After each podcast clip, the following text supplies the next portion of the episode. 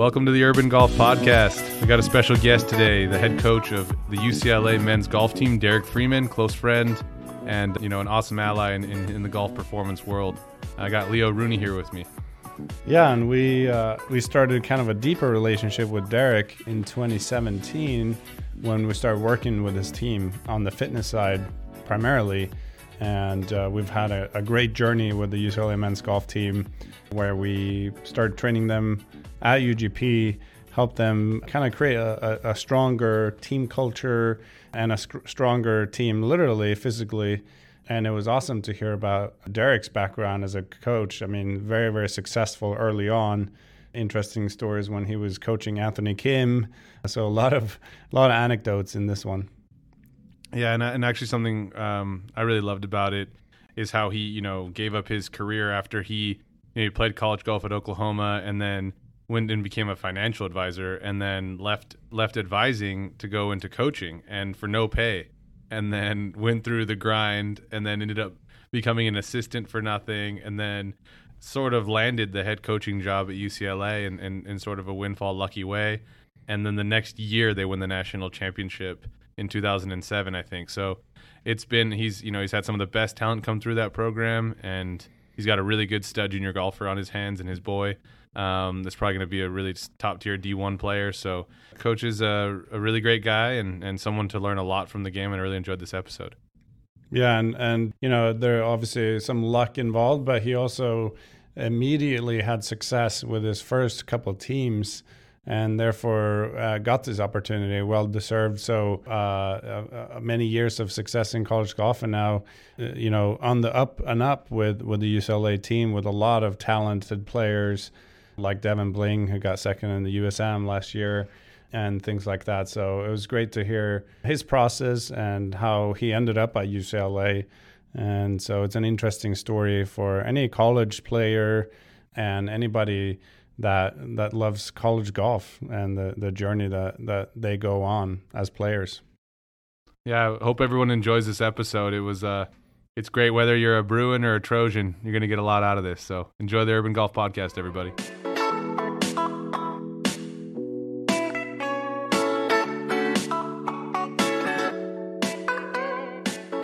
Why don't we start kind of where how did you get into coaching and and how do you look at coaching now uh, versus when you started?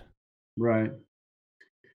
It's a great story, you know, when I started to get into coaching. I played college golf at University of Oklahoma and had a great even prior to that had a great high school coach, uh, a guy by the name of Mike McGraw who coached at Oklahoma State for a little bit, won a national championship there. Now he's a head coach at Baylor. And that was at Edmond High School there in Oklahoma. Then I went to got a scholarship to OU and played college golf there. Had Gregg Grost as my coach. And I learned a lot from both of them, just good and bad, right? As as any player does, you nitpick what coaches do and what they say and and how they do things. But in both situations, I was a captain and had close relationships with the coaches. And so I was probably privy to some conversations about coaching early on, why coaches make decisions uh, the way they do and what they're, you know, what they're about and the philosophy behind those things.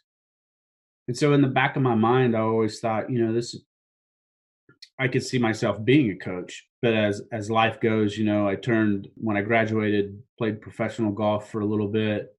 Not really much success. I mean, I played on the Canadian tour, played on the what's the Hogan, uh, what's now the what Korn Ferry Tour. Korn Ferry Tour. Yeah, yeah it's yeah. changed so many so many names. Korn Ferry Tour now. Yeah, it's the Hogan Tour back then. And then when I was up in Canada, I broke a rib. I was just training really hard, not not doing UGP workouts, not taking care of the things that I need to take care of my body wise. But I was really, really swinging hard and fast, cracked a rib up in my upper right rib cage. And so I came back home. Doctor said, you know, you're going to be out for at least a year. This takes a long, long time to heal. You can't do anything. So I went to work with my father, who is uh, in investments. And so I, I worked with him, and you know, from a young age, he was in the investment world. So I learned about trading and stocks and bonds and investments and always loved it. But when I got into that realm with him, what I actually realized is is you're really not making a difference in the world. You're helping for the most part wealthy people, you know, protect their wealth or or obtain more wealth.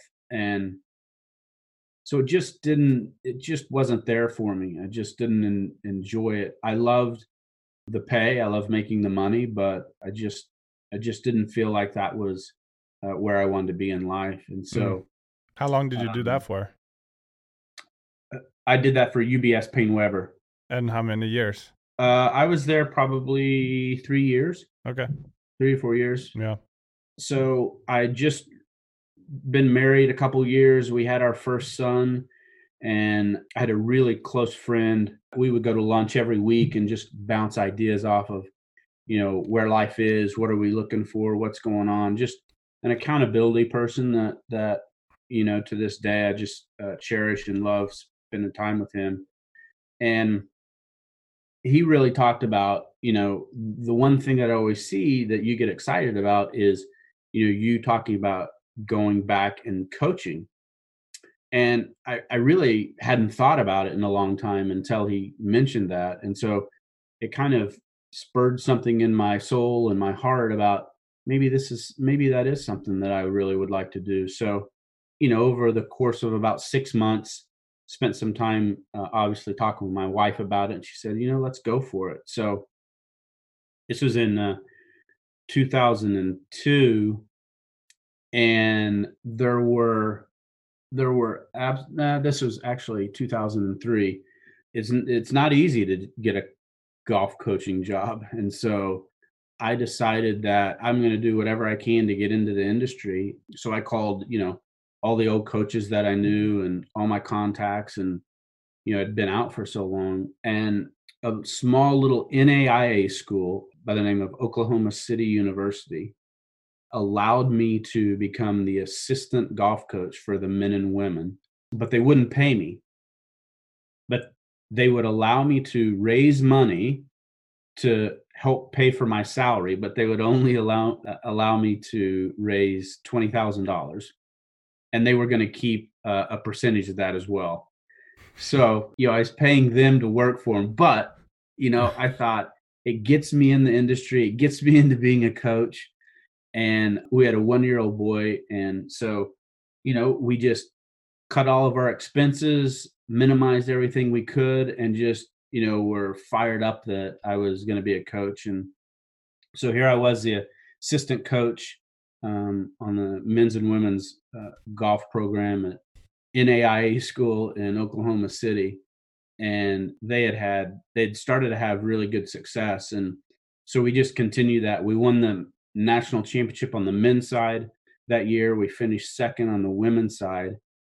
And then they decided to split the program. And I became the head women's coach over the next two years. And we won the national championship my second year. And we lost my first year. And I was so upset and, and so frustrated because I felt like we should have won that I just worked that team so hard. And I tell you what, those girls they work much harder than any guys team I've ever had in my life. We won the national championship by 49 shots. Wow. That that second year as head coach. Then I um Oklahoma. Is that some came, kind of record that still stands? It well, yeah, it, it is. I mean, I, I checked then. I was I really wanted to get to 50 on that last hole. We were trying to get to 50, but but it had been um, you know for a long time, for years and years. It it was the largest margin of victory in a national championship at any level, men or women. So University of Oklahoma came calling for me to become the the uh, assistant coach there, and that was when Anthony Kim was at, at, Oklahoma. So I became the assistant coach back at my alma mater at University of Oklahoma. Anthony Kim was on that team, mm. and you know, obviously, we've all read about what what he was like and what type of player he was and the the struggles that he had. But I tell you what, we had an incredible relationship. That kid was um, so talented, one of the most talented probably that I've ever had. and he was a huge competitor, and we just hit it off, and and so we we kind of did our own thing. The head coach had me kind of take care of him, and so we did our own thing, and hmm. the rest of the team did their own thing. But it was it was interesting to to watch how that all unfolded, and then to see him have the success he did at the at the end of his time there at Oklahoma. Can I ask you real mm. quick? Well, yeah. Why did it click between you and and Anthony Kim? Do you think? I think I just I wasn't trying to get anything from him. I think a lot of people he always felt like someone's trying to have an angle, someone's trying to do something. And I was just trying to be his buddy. You know, I I had it was obvious his skill level was was as high as anyone in college and he was going to go on to be a, a hugely successful professional but at that point you know he had a really he didn't have a bad attitude, but he just let things bother him and show he his emotions were just going crazy so many times. You know, he'd throw clubs and break clubs and do things like that. So I tried to really help him with look how you want to do everything you can in your life uh, when you're trying to be a professional golfer to maximize the free money. So you want to maximize things before you turn pro so that means you want to look the part, you want to say the right things, you want to act the certain way. You've got to do those things so sponsorship money will come to you before you even tee it up. And I think that struck a chord with him. He actually understood hey, if I do these things the right way, money will come. What what what I can get and what I can maximize. So I don't know if anyone had talked to him like that before, in a real sense. So, you know, we just hit it off and and I pushed him and you know, I can remember coming out here to the Southwestern, which is hosted by Pepperdine, and it's at North Ranch here in in Westlake Village, and it was pouring down rain. It's in February, and it's just pouring down rain. And he goes out and he he wins the tournament seven, eight shots. I mean, just destroys the field. Then the very next tournament we have is in Houston. It's at the same golf course where they have the PGA tournament now. And he just got a hot streak and he won that tournament by uh, nine or 10 shots, something like that. You know, just so, uh, such a higher level than anyone else and so it was fun to watch. And that once once he won those two events, it was clear that he was on the on the verge of you know needing to turn pro and going to maximize everything he was doing. So it was a really fun time spending time with him. Do you still have contact with him? Yeah, I mean it, it's probably every couple of years. All of a sudden, he'll text me out of nowhere, or uh, I'll see you know every once in a while someone will post some old picture of him, and so I'll send it to him and give him a you know give him a funny uh, emoji or something like this. So he's a really really good person, very misunderstood publicly, and and as I said, as as talented as as the golf world will ever see. Just phenomenal. I spoke to David Lipsky, who knows him well, and he I I, I texted uh, a picture of I think the PGA Tour posted a picture of Anthony Kim recently, and Rory McIlroy and I, was it Butch Harmon or someone like that who who commented and said, you know, oh, such a talented guy. I wish you know he's back soon. And I I sent that to Lipsky, and I I I want to say Lipsky sent that to Anthony, and he said that he's starting to get the itch. So hopefully yeah. he'll be back soon. yeah, it, it it would be it would be incredible. I don't know that we'll ever see it, you know, just because of he was he was smart. I mean, he was very smart, right? He he he took out um, an insurance policy that that allowed him to not, you know, if he got hurt, he would never have to play again. He'd be taken care of, and you know that a lot of people aren't going to do those type of things you know so um, is there some kind of time limit on that or something like that or is it just going to be forever. You know, I, I don't know the specifics of of Yeah. what it exactly was. It there probably there probably is, or I I don't know if it's a lifetime. You know, you can't ever go back and play. So yeah. it, it's too bad because you know the golf the golf world needs guys like that that are energetic and fire up crowds and are exciting and and again the skills are just eh, you know out of this world. He's definitely one of those guys that had an aura around him. I I I competed against him in junior golf or tried to or whatever. Multiple junior worlds and then AJGAs. He was just. I mean, he won everything. It'd just Yeah, be like we would just go to the tournament and be like, "There's Anthony," and so it's over. Yeah, and you know, he walked around with his big belt buckle and you know, just I mean, just this unbelievable presence about him. And it was intimidating. It was intimidating to a lot of people. I think it intimidated junior golfers, definitely in college it did. And and once he got on the tour and they actually realized, you know, how good he was, it was intimidating. I mean, look, look what he did at the Ryder Cup. Mhm. Um, Well, you know, and he and he would say that coach too. He would say, I mean, I remember even from high school, he would like win a tur- big tournament, and and then I'd hear him talking. He'd be like, I don't even really like golf, man. I'd much rather be playing basketball. I mean, like Yeah. literally, he would win and just like make fun of golf. Like he was, Yeah. you know, so- yeah yeah and uh, and and so you know i think that's i think that's why he probably struggled in a team setting you know even though he wanted you know oklahoma to play well and and wanted to have success there you know he was one of those special guys that uh, that makes golfers who they are because really they're just concerned with themselves they're just trying to get better they're just trying to be the best that they can and anyone else that's not about that then they're they really don't have time for Mm. um Yep. it's it's it's an interesting interesting dichotomy right for for a coach And that transition for you, coach, from being, you know, because you were a player, you played professionally, you played collegiately, you know, and then to go from, I always find it interesting that transition to go from player to coach, because then you go from like all you do is think about yourself to then you're thinking about all kinds of other people.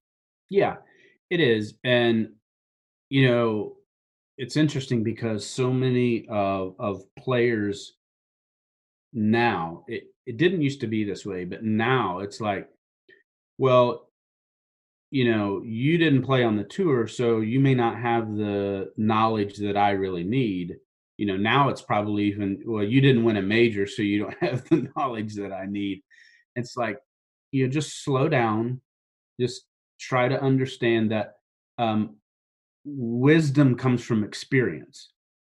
And while maybe I didn't win a green jacket or win the US Open or play on the PGA Tour, my experience gives me the wisdom to be able to help you and guide you and make you a better player.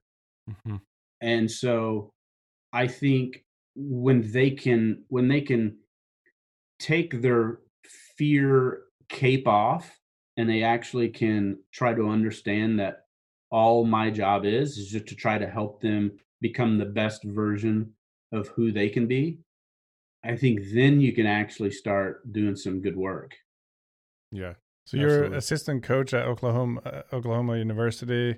Anthony Kim. That's where. Uh, what happened after that? Yeah. So so I went on one recruiting trip when I was at Oklahoma and it was down in somewhere in Alabama.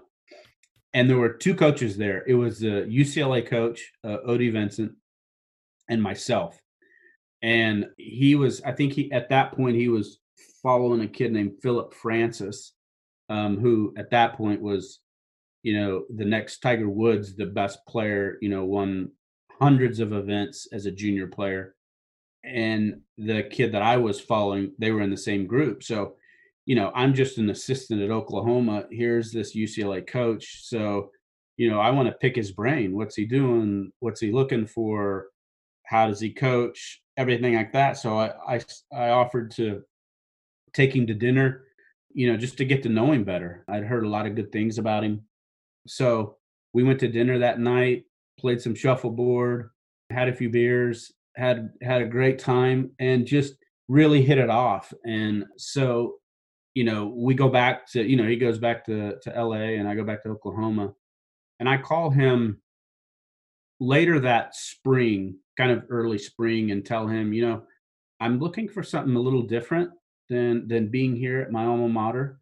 Um, you know, of anything on the West Coast that's going to open up, and he said, you know, there's a there's a chance that we we might have something here at UCLA. So, you know, we go through the spring and and it works out. And I can remember um, him calling me and saying, you know, this is yours if you would like it. And uh, you know, we were out the park as my wife and I, and and by that time we we had our second son, who was not quite one, and we said, let's do it. Let's go to LA. I mean, it, here's how naive we were. You know, a gallon of, a gallon of gas is you know a gallon of gas can't be that much. You know, milk's got to be about the same. I mean, LA, yeah, I know it's got traffic, but it can't be can't be that bad. You know, I don't know how long we'll be, but you know, we'll go out there. We'll make it just fine. So we come out here, and you know, we I started as the assistant coach on the on the men's side at UCLA, and I mean, we just hit the ground running. We just I'm recruiting a lot. We're getting after it. We had a really good team. They probably underachieved, you know, that year. We had a chance to to really do some good things and just didn't quite put it together but it was super fun. Obviously, we had Kevin Chappell, who was on that team.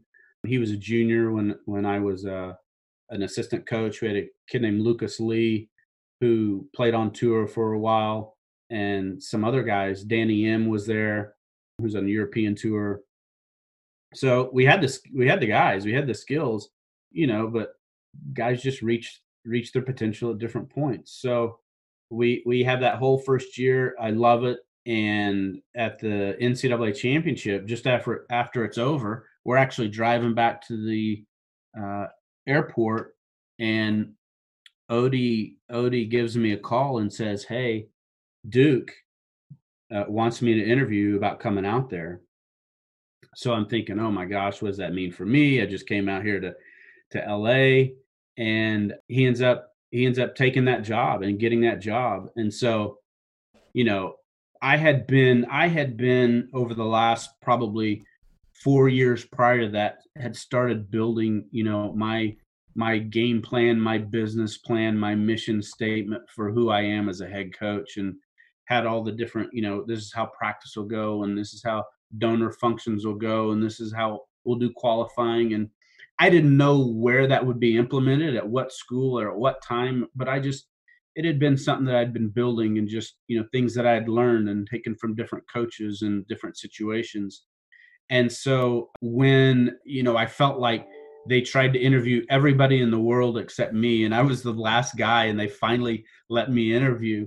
But I, I was so prepared because I had been, you know, I'd been a head coach at a very small program, but I had everything planned out about how things were going to work and how situations would be and they saw potential and and I came in with the plan and that you know they were super surprised and they loved it. I don't know that they had ever seen a coach have an actual business plan or a model of of how things are going to go. And is that set in stone? No, but it's just guiding principles about mm-hmm. how you'll do things. And so I felt like that was probably an edge that I had and you know, they named me the head coach kind of uh, mid July after one year as being assistant. So hmm. that was the summer of 2007 that I became the head coach at UCLA. Mm. How many years so, were you assistant uh, in Oklahoma? One year assistant at Oklahoma. Wow, so this uh, is quick. Just boom, yeah, boom. so th- so this is quick. Yeah, it was really quick. One year assistant Oklahoma, one year assistant at UCLA, and then now 13 years head coach at UCLA.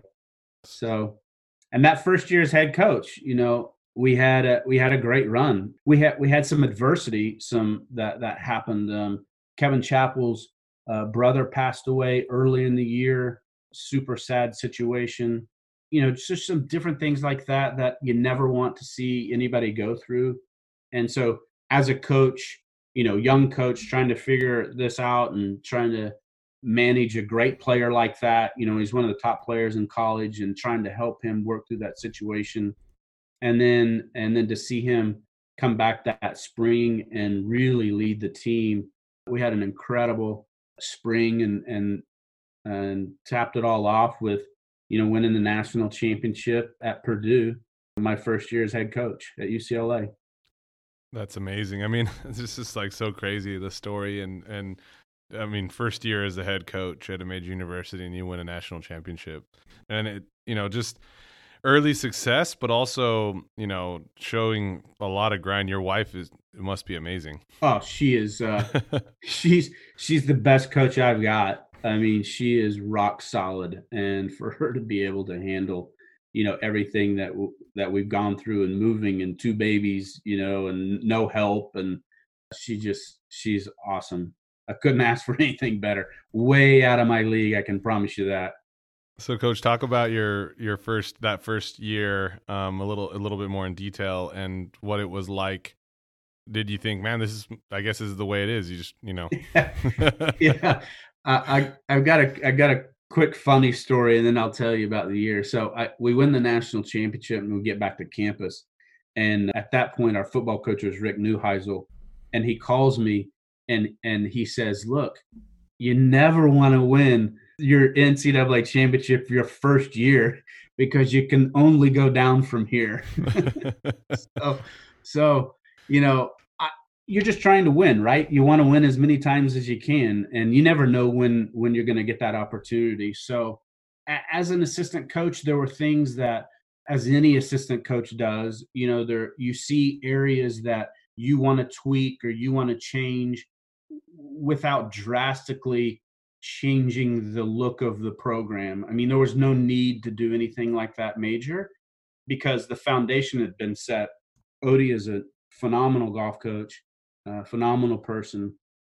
And I was very fortunate to to be able to work with him and for him to, you know, give me the opportunity to be the assistant coach and then and then trust me with with being the head coach after that what was the foundation? Sorry to interrupt, but what was the foundation? And O.D. introduced us, and I I feel the same way. He's a great mentor to me, and has been an awesome person in my life. But what was the foundation that the two of you guys set the year leading up to your first year as head coach? What what were some of the aspects of of that foundation? Obviously, you had some great players, but what were you guys doing leading up to that year?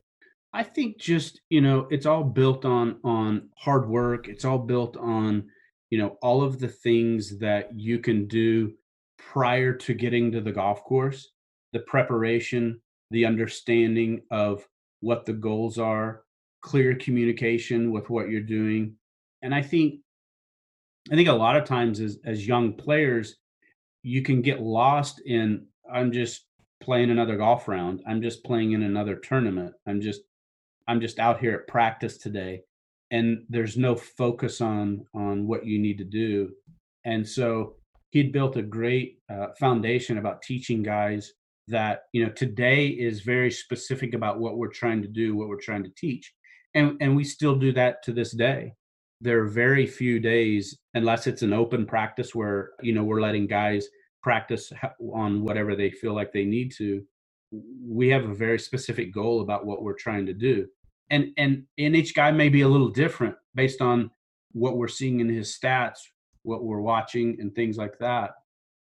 So we do most of our work on the golf course and that was something that was a little new to me. When i was in college i just our golf course our university golf course wasn't any good you know as a public facility and and not in great shape. So we just hit a lot of golf balls and that's all you know, that's all i did all through school I, you know. Part of my time was was i was trying to hit a thousand golf balls a day and so, uh, with that being my history, and then coming out to UCLA and learning that really developing your skills is done on the golf course how you hit certain shots, why you make certain decisions, what are you trying to do, what are you trying to achieve. And so he opened my eyes to that. And so mm-hmm. I think that's really, really um, important in the development of young players because the first thing that they'll do is they'll go to a range they'll they'll go hit golf balls and think that the swing needs to be fixed. And and there's definitely a time and a place and importance of that. I'm not i'm not trying to downplay that.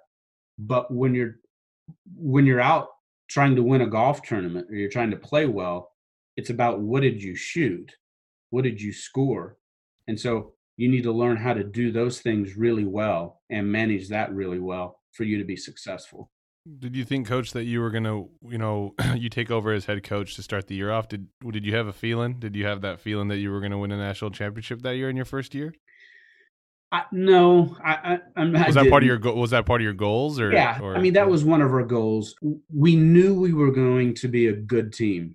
We knew we had the the ingredients, if you will, to be successful. You know, I can remember our very first team meeting. You know, I would never do it now, but our very first team meeting was probably three hours long. You know, powerpoints going through step by step of how things are going to go. Here I am, you know, first year head coach UCLA, and I'm so fired up. And you know, today these guys would probably walk out on me if I had a meeting like that. But they sat there, and most importantly, probably was uh, Chappell buying in, and and him saying, you know, I believe in you. I believe in this. I believe in where we're going. You know, just lead us, lead us the right way, and we'll have an opportunity. And so w- when you have a player like that that leads by example and and faces the adversity that he did that year, it's really really helpful as a coach Mhm. um, because a you know a team can go against you for for reasons that you don't even know or you're aware of. So we knew we had everything ready to go, and the guys the guys had the skills and and they were they were good enough. It's just a matter of could we do it at the right time? Could we could we put it all together when it mattered? Yeah, it seems too like star players like that. And you talk about Anthony Kim and Kevin Chappell and like both star players, but different kinds of people. And it's like how Chappie was like really kind of seemed like he really loved the concept of team and being coached and and and leading by example and, and lifting the team up. Seems like Anthony was sort of on his own path in some ways. Is that yeah, right? Yeah, I, I I would say that's that's an accurate statement. I mean, I mean, Chappie, he and he wasn't afraid to he wasn't afraid to let you know that hey, I don't agree with what what's happening, or I don't I don't like what's going on, or you know you you know why are you making this decision? So he pushed me in some really good ways early in my career. I've got a great story about him. We were uh, there's a tournament in um, Augusta that you get to play on Saturday and Sunday prior to the Masters, and then and then you get a ticket to go to the Monday practice round, and it's a it's a great you know college tournament, super fun, a lot of good teams.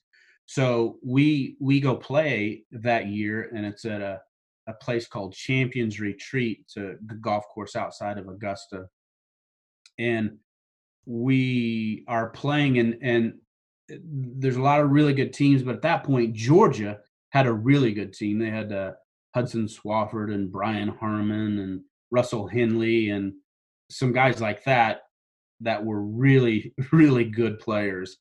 And we were in their backyard right? So they had this social function going on you know during the tournament and all of georgia seemed to be out there about talking about how successful you know these guys were and their team was.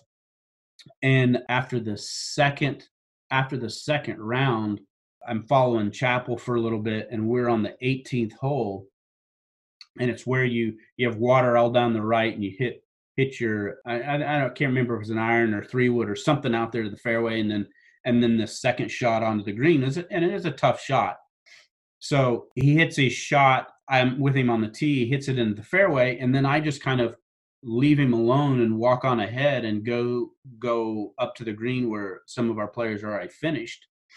And he knocks his second shot in the water. And you know not happy not a good shot obviously and uh, the only place you can't miss it.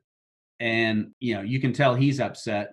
And so he comes off the green and he says hey don't walk away from me like that in the middle of play he said football coaches don't leave when plays are still going on when there's still time on the clock. And i said whoa whoa whoa wait a second. If you needed me all you need to do is tell me to come back. I would have helped you. You can't just leave like that. And so i you know i i said hey just because you made double and you hit it in the water don't blame it on me because because you did that. And so you know he he gets it, it off his system I'm trying to figure out, oh my gosh, what did I just do? you know, did I mess this kid up? is he all mad at me now? And and so we have lunch, and he comes back and he says, he says, you know, I was just upset. I wish you would have been there. I said, I understand. All you got to do is let me know. I, I, I you know, you got to fill me in about how you're feeling about different things. So we came back that next day and, and won the tournament. We shot 20 under that last round and beat these Georgia guys, and they were so upset. And uh, that was one of the lowest rounds we've had as a team since I've been coaching. I mean, 20 under par for four guys is is difficult. That's not easy to do. And our drop score there was a two under. Wow. Wow. yeah, we had a six under, we had two five unders, we had a four under, and we had a two under. I love that mentality, like seeing each hole as a as a match. Like you're, it's game time. Right. When you hold right. out, it's like a new new game waiting for you. That's right. Coach, I, I one thing I'm really curious about. You know, I, I I went to IMG Academy. I went to Leadbetter Academy down there in Bradenton, and part of the reason for it was I was I was there in El Paso and you know had had a good had some good uh, resources around me but really all once you started getting to a certain level of golf and competing in AJGAs all you're thinking about is I got to go play division 1 golf. I mean there was like no option otherwise. If I don't play for a top tier division 1 university I'm a failure and that was that was a feeling that was cultivated amongst all my peers. We were on the ping we had to get the ping college golf guide hard copy back then and we were just looking just nonstop on you know where our ranking was and, and i remember being like god i gotta go to img and I got to be around. I, like they'll put me somewhere, you know. They'll they'll help me get to a, a better program. And I already played in one junior world and had some you know coaches kind of hitting me up, but I so much of these junior golfers and now now reflecting now you know I played for a couple different programs for Colorado and for UTEP, but it's you know reflecting looking back on my experience in college, I, I I could I had some offers some from some Division two schools, from some NAIA schools, and like I, I look back on them like I could have gone a different route, or you know, there's different ways to do it. it didn't have to be just a top tier Division One university to be successful and to continue my progress and development. And you see these guys go to junior college and then they go play for Division One afterwards. Let's talk about recruiting for a minute. What what are you what what would you tell that young junior golfer that's you know starting to play well and starting to maybe win some tournaments and what you know how how how do you recruit? Who do you what are you looking for as a you know UCLA program? And you know you coached women's NAIA school to championship 40, yeah. 49 stroke championship victory. You played for Oklahoma. You had Anthony Kim. You've seen kind of it all and you were a player. So what are your thoughts on recruiting and and what you're looking for? And then also to say you know I know you got a really good junior golfer in your house too. He's getting he's thinking about things like that as well. So what what are your thoughts on all of that I think that one of the most important things is that as a junior golfer, you have to believe in yourself. And it probably goes for any golfer, right? You've got to believe in yourself and you got to believe in your set of skills like no other. And I think the tough part is that players want to get all the good things, want to have all the success, want to be at the top program and maybe not put in the work that's necessary to get there. And I think that's the dilemma that most junior golfers don't quite understand is they think I shot 72 and this kid shot 72 and he's you know he's the second best player on that team. So so therefore they're comparable. I should be able to go go play there and that's just not how it works. I mean, for example, junior golf tournaments, right? The the the length of the golf course isn't that long. Most of the hole locations are pretty much center of the green, maybe on close to some edges, but they're not college golf level. College golf is going to be tipped out it probably plays longer than than a lot of PGA Tour events, and the hole locations are three paces from the edge. And so a lot of junior players have never seen that type of thing. So they're used to to being able to go after a pin, not have a lot of trouble, dump it in a bunker and be able to get up and down, or short side themselves and be okay and that just doesn't exist in college. The, the golf courses are too good, they're too hard, and the skill set from everyone else that you're playing against won't do that. They won't make that mistake. And so it's just about, you know, how much do you want to live on the edge? How how how risky do you want to be? What are you, are you willing to take the kind of risk that's that can cost you, you know, a golf tournament? You know, it's it's funny because you'll see guys that will play a bad first nine holes of an event that takes them out of the entire tournament because of a couple bad decisions of what they've done. And and because the fields are so good, you can't overcome those. There's too many people that aren't going to make those same mistakes. So I, I think the recruiting part of it is college coaches are looking at everything. We're looking at what what's their bag makeup? What does their bag look like? How do they treat their playing partners? Are they respectable to the starter? Do they pay attention to what's going on? Are they oblivious? Are they, you know, do they clean their clubs? Do they look at a hole location sheet? Do they, you know, the de- small details? Because as you go up in levels of golf, the details are what make the difference between success and failure. Mm-hmm. So if if you're not willing to take care of those small details, then your future success is limited. And so a, a, lot of times, you know, you'll get really good junior players who just kind of flame out because, you know, they're not willing to advance, they're not willing to get better, they're not willing to take instruction. And I don't mean swing instruction. I just mean, you know, learning how to prepare properly or learning how to play a practice round the right way. So, as a college coach, you know, you're kind of watching everything. How do they treat their family?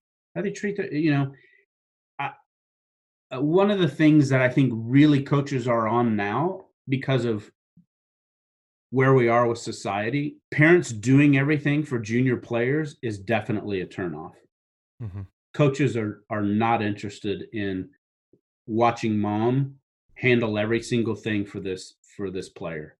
I was I was at a tournament this last summer and I watched this high school kid and I he had to be at least a junior or senior.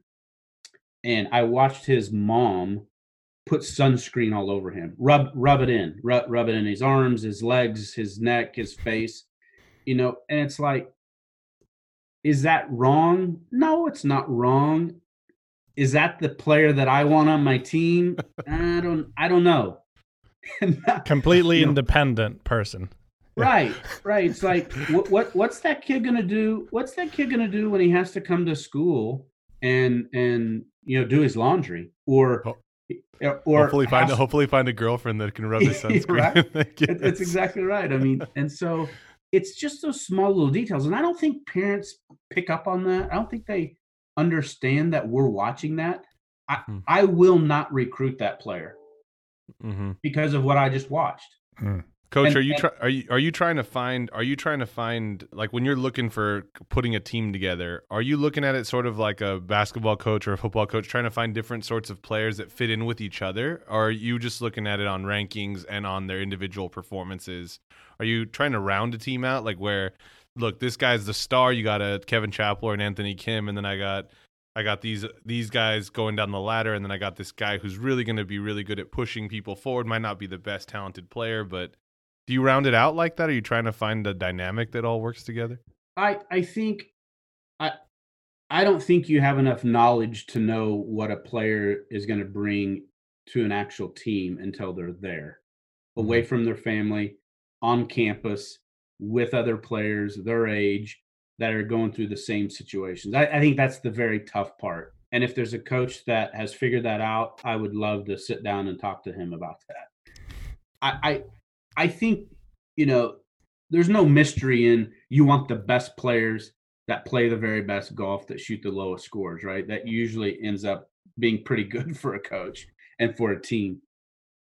Finding that is difficult and challenging because it you're one person away, you're one player away from causing chaos within your team. And our teams are so small. We're not football where you have a hundred guys you know, you have 10 guys. You've got one, you got one that causes issues. I mean, it could be, it could cause a lot of problems. And so you have to do a good job of researching and understanding and and talking to other people and watching situations and you know talking to them and just figuring out are they going to be a fit here? Do do they really do they align with what we are and what we stand for in our program? Right. And and those are the important things that we're trying to look for because at the end of the day i spend a lot of time with these guys and and i want i i want to be around good guys. Represent our university and our golf program in the proper way. And and when you don't have those things then it just causes issues. And and it's not easy to find that you know it takes time and, and is a challenge to find those guys that you want.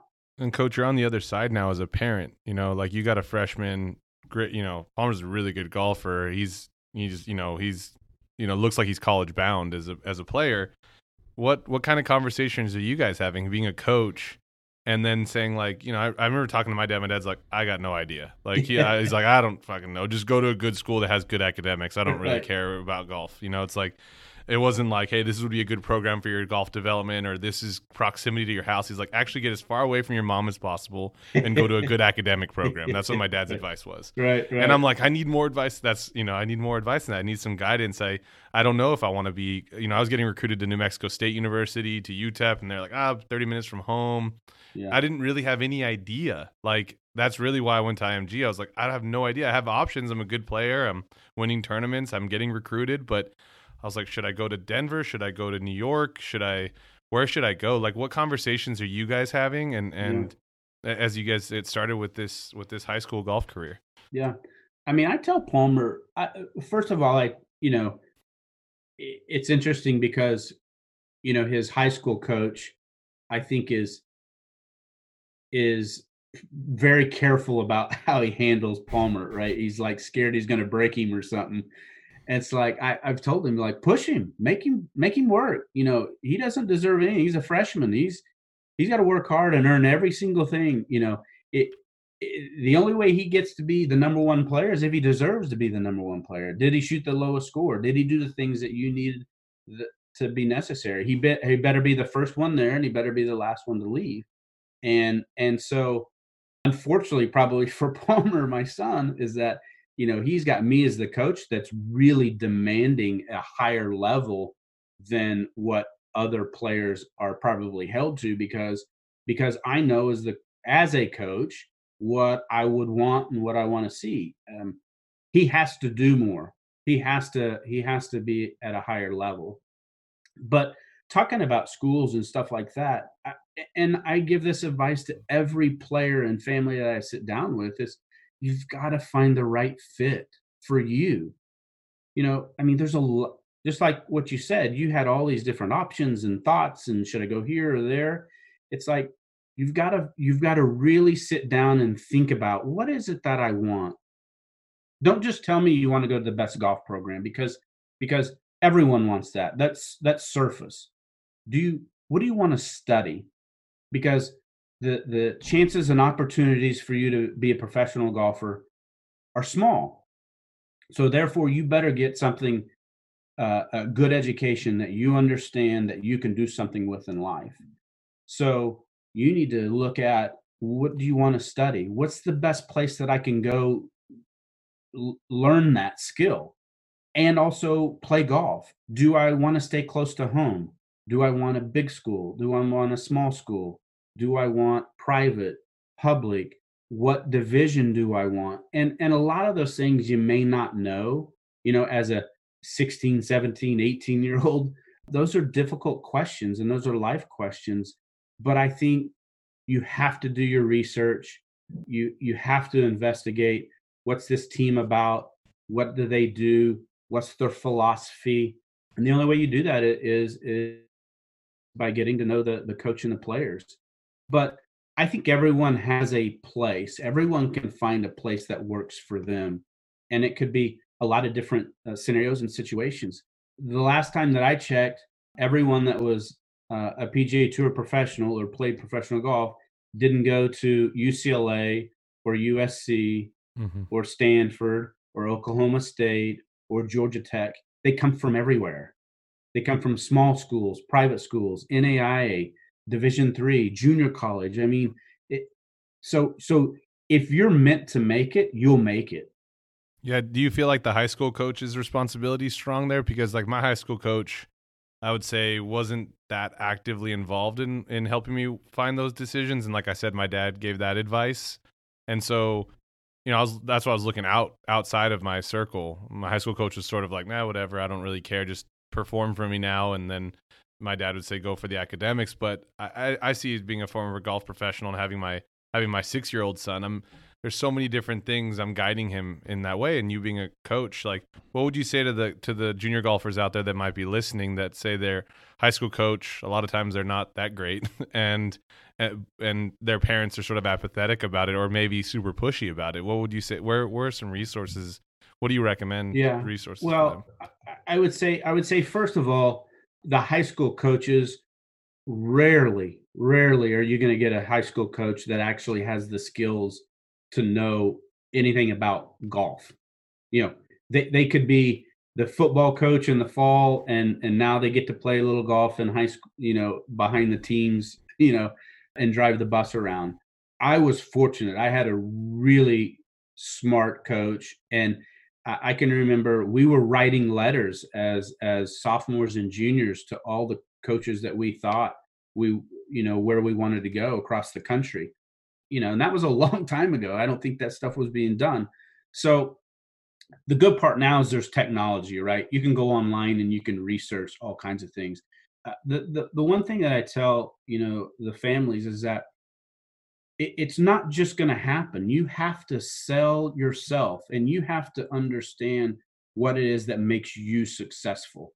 You know, do you want to do you want a program that makes you play golf all the time or do you need a driving range and that's the skill set that you need to develop and mm-hmm. and and understand that those are different ucla does it one way you know colorado does it a different way right florida does it a different way and so you got to be able to to look at those things and talk to people and understand and read you know what's happening and what's going on so you know there's there's some different groups out there. There's one here in Southern California, an old coach. He's not old. He actually played at UCLA and coached at USC, if you can believe it. Ted Gleason, who um, does that very thing, who just helps families guide them through the principles of where they should go to school. And and mm-hmm. right, he's gone through it. He understands it, and and he has no allegiance. He's just trying to help the families out. So guys like that are are invaluable. I mean, so much money is spent on you know going to junior golf tournaments and traveling the family and doing this. I mean, the least you could do is spend a little money and have him help you. If nothing more, just is this letter look okay? You know, mm-hmm. is this the right thing that I need to be sending to coaches? Because as I tell as I tell players who come in, you know, for camps at UCLA and families that I talk to, it's like, you know, there are, you know, 50 kids, let's say, in there. So there are 50 of you in here, and there are 50,000 that want the same thing that you do. So what's going to make me look at your letter and think that that's interesting or that's something that I want to investigate versus someone else? And so at the end of the day, it, you need to shoot the scores. Right. And if your if your level of uh, proficiency and your skill set in, in golf means you need to be talking to these certain schools, then that's who you need to be talking to. You know, too many times I think there's a there's a disparity between kids sending letters to golf programs that they have zero chance of ever going. And then they get upset that you know they didn't they don't get a return email or return phone call or anything like that. And it's like you know you, the skill set's just not there. You need to look for something that fits you. And there's a place for you somewhere. You can find it. You just got to look.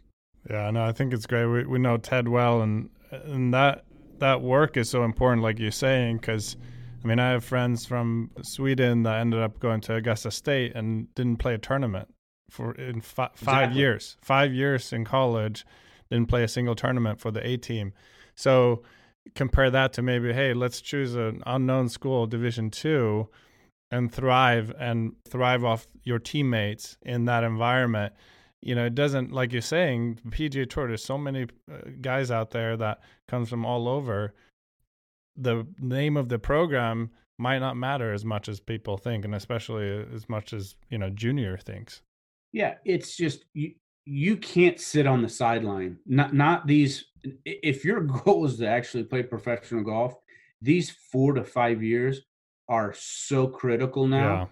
I, I mean what's happened now is is you're expected to leave school uh, so the great players leave school you know 1 to 2 after 1 or 2 years right and go out on tour and win.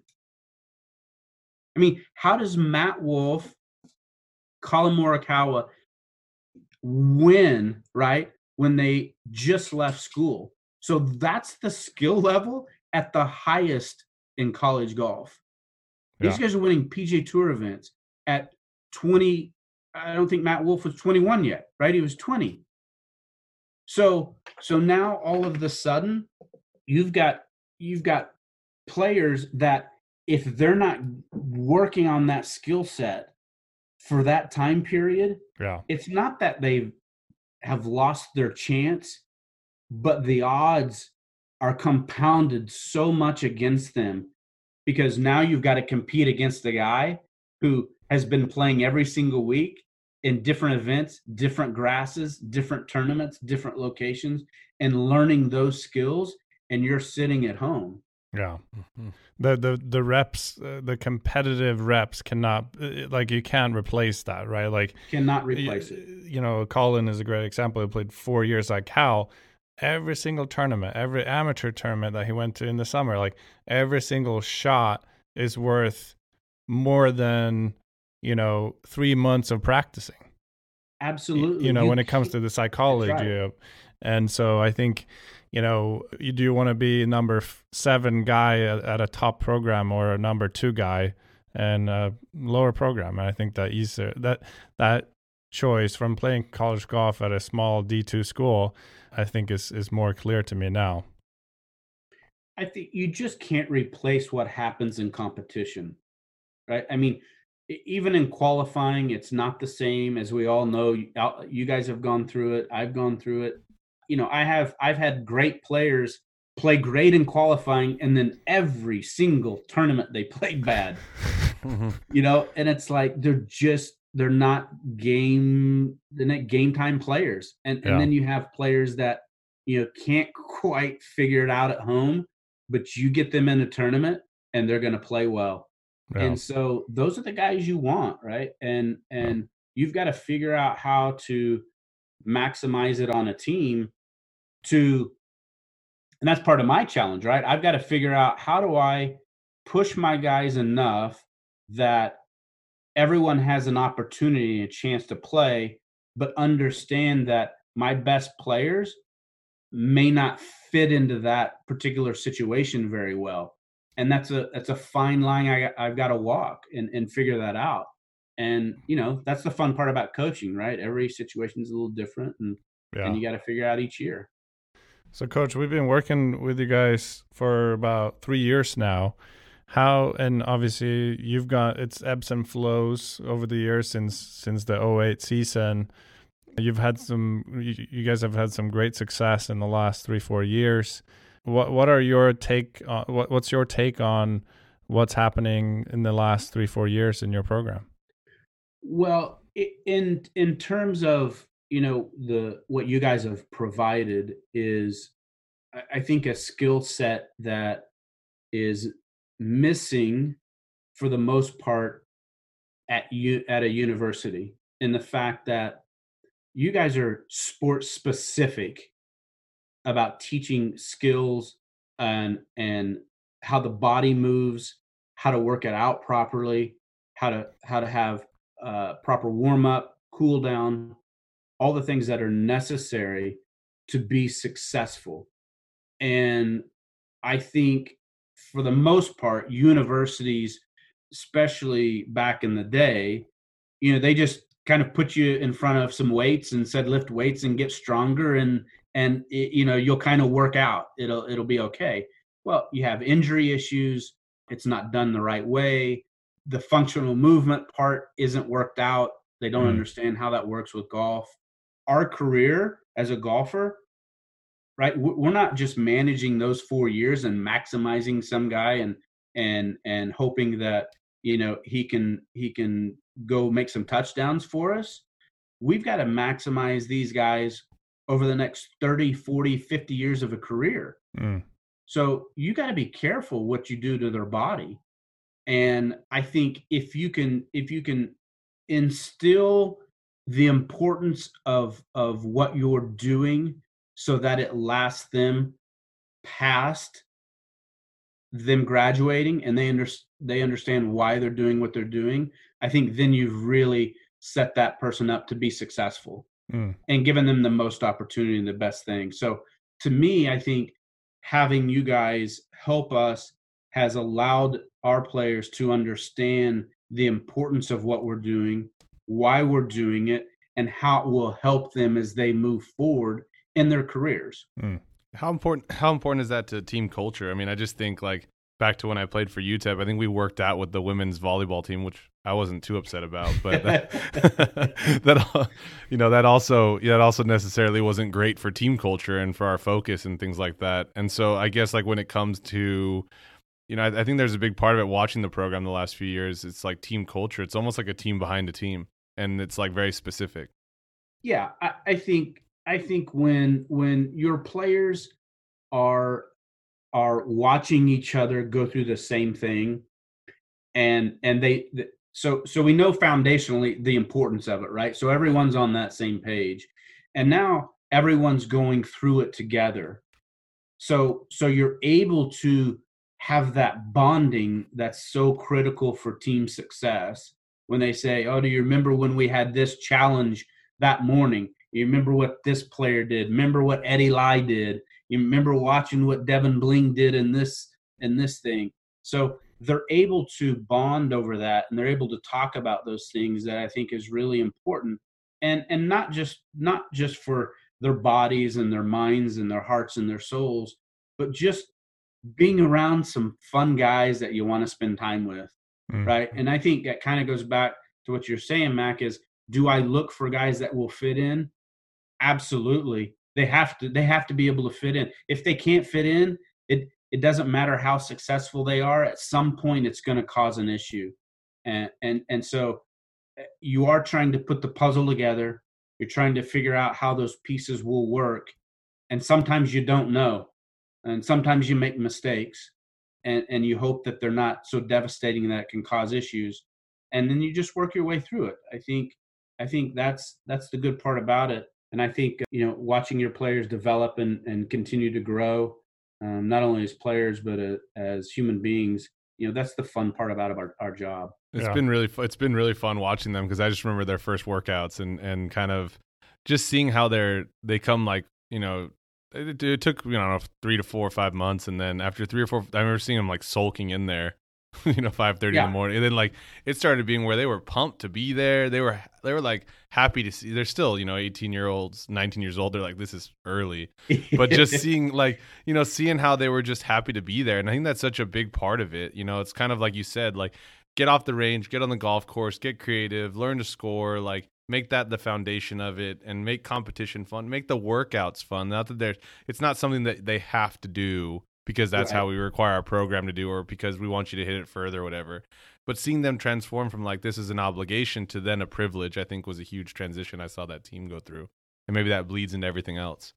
Yeah i think so. And i think i think a lot of that is you know i know our assistant coach comes comes every once in a while but we try to we try to limit that to to just a team a team time mm. where it's just the team bonding yeah. and the coach in there and you know unique things happen when coaches aren't there yeah. and i think that's important coaches don't have to be at everything shouldn't be at everything and i think you know you need to allow the growth of the team to mature because then you start to see the leaders, you know, come out and who's going to push who and who's going to sit in the back or who's going to be who's going to be the guy that challenges someone else or challenges the team to to become better.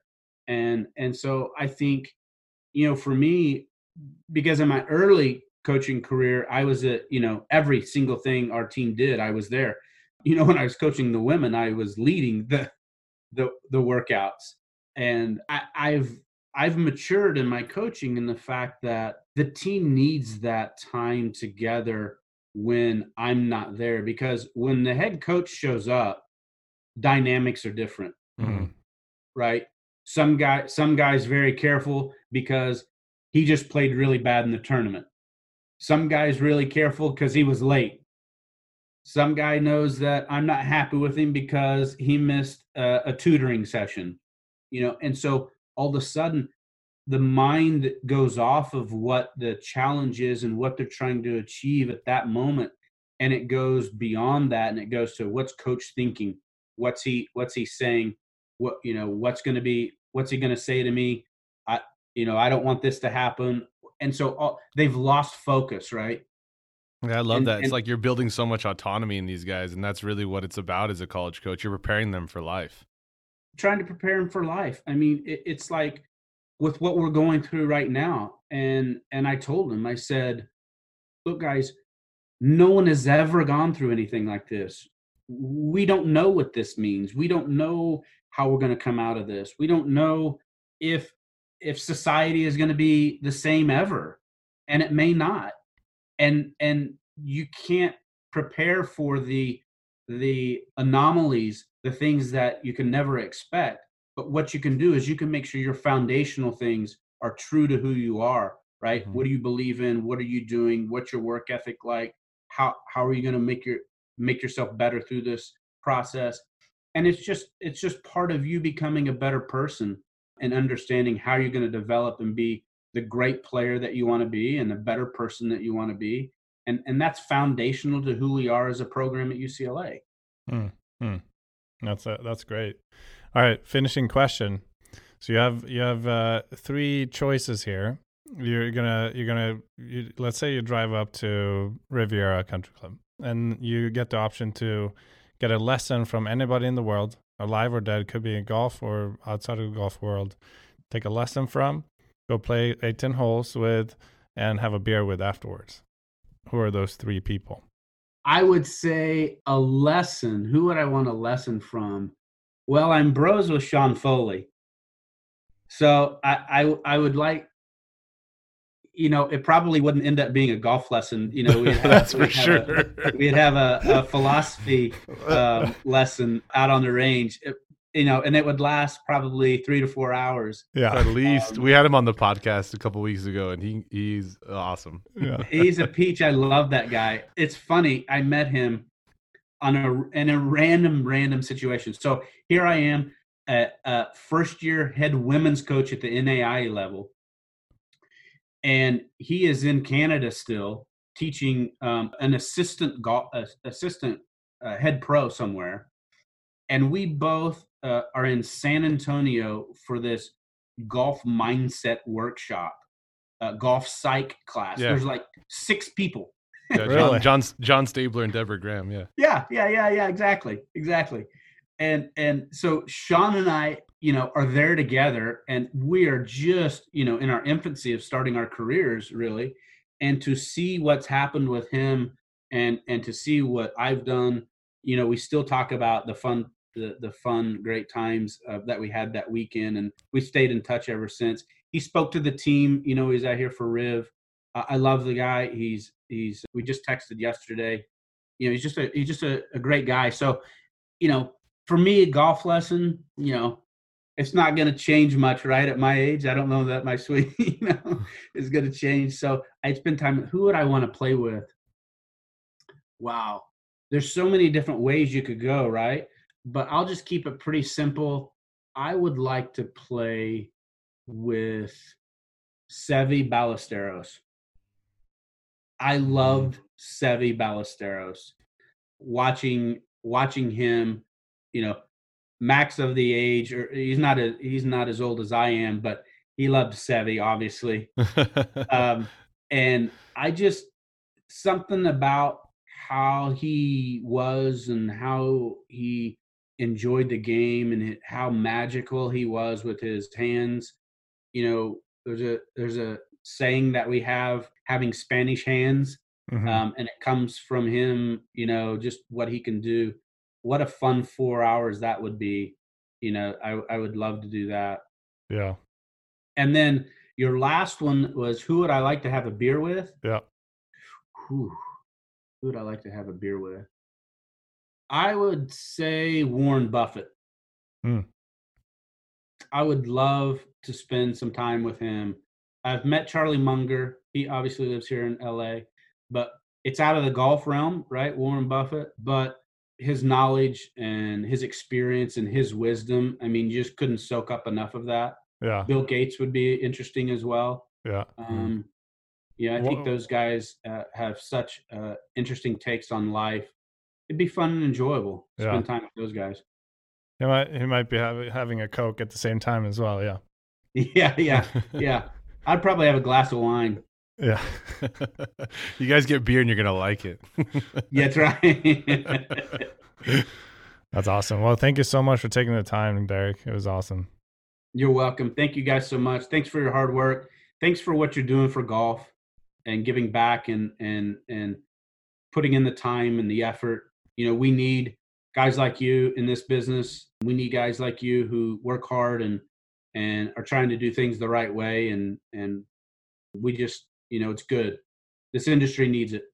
Thank you, coach. Thanks for the opportunity and privilege. And you guys stay safe and, you know, keep that keep that family sane in the household there.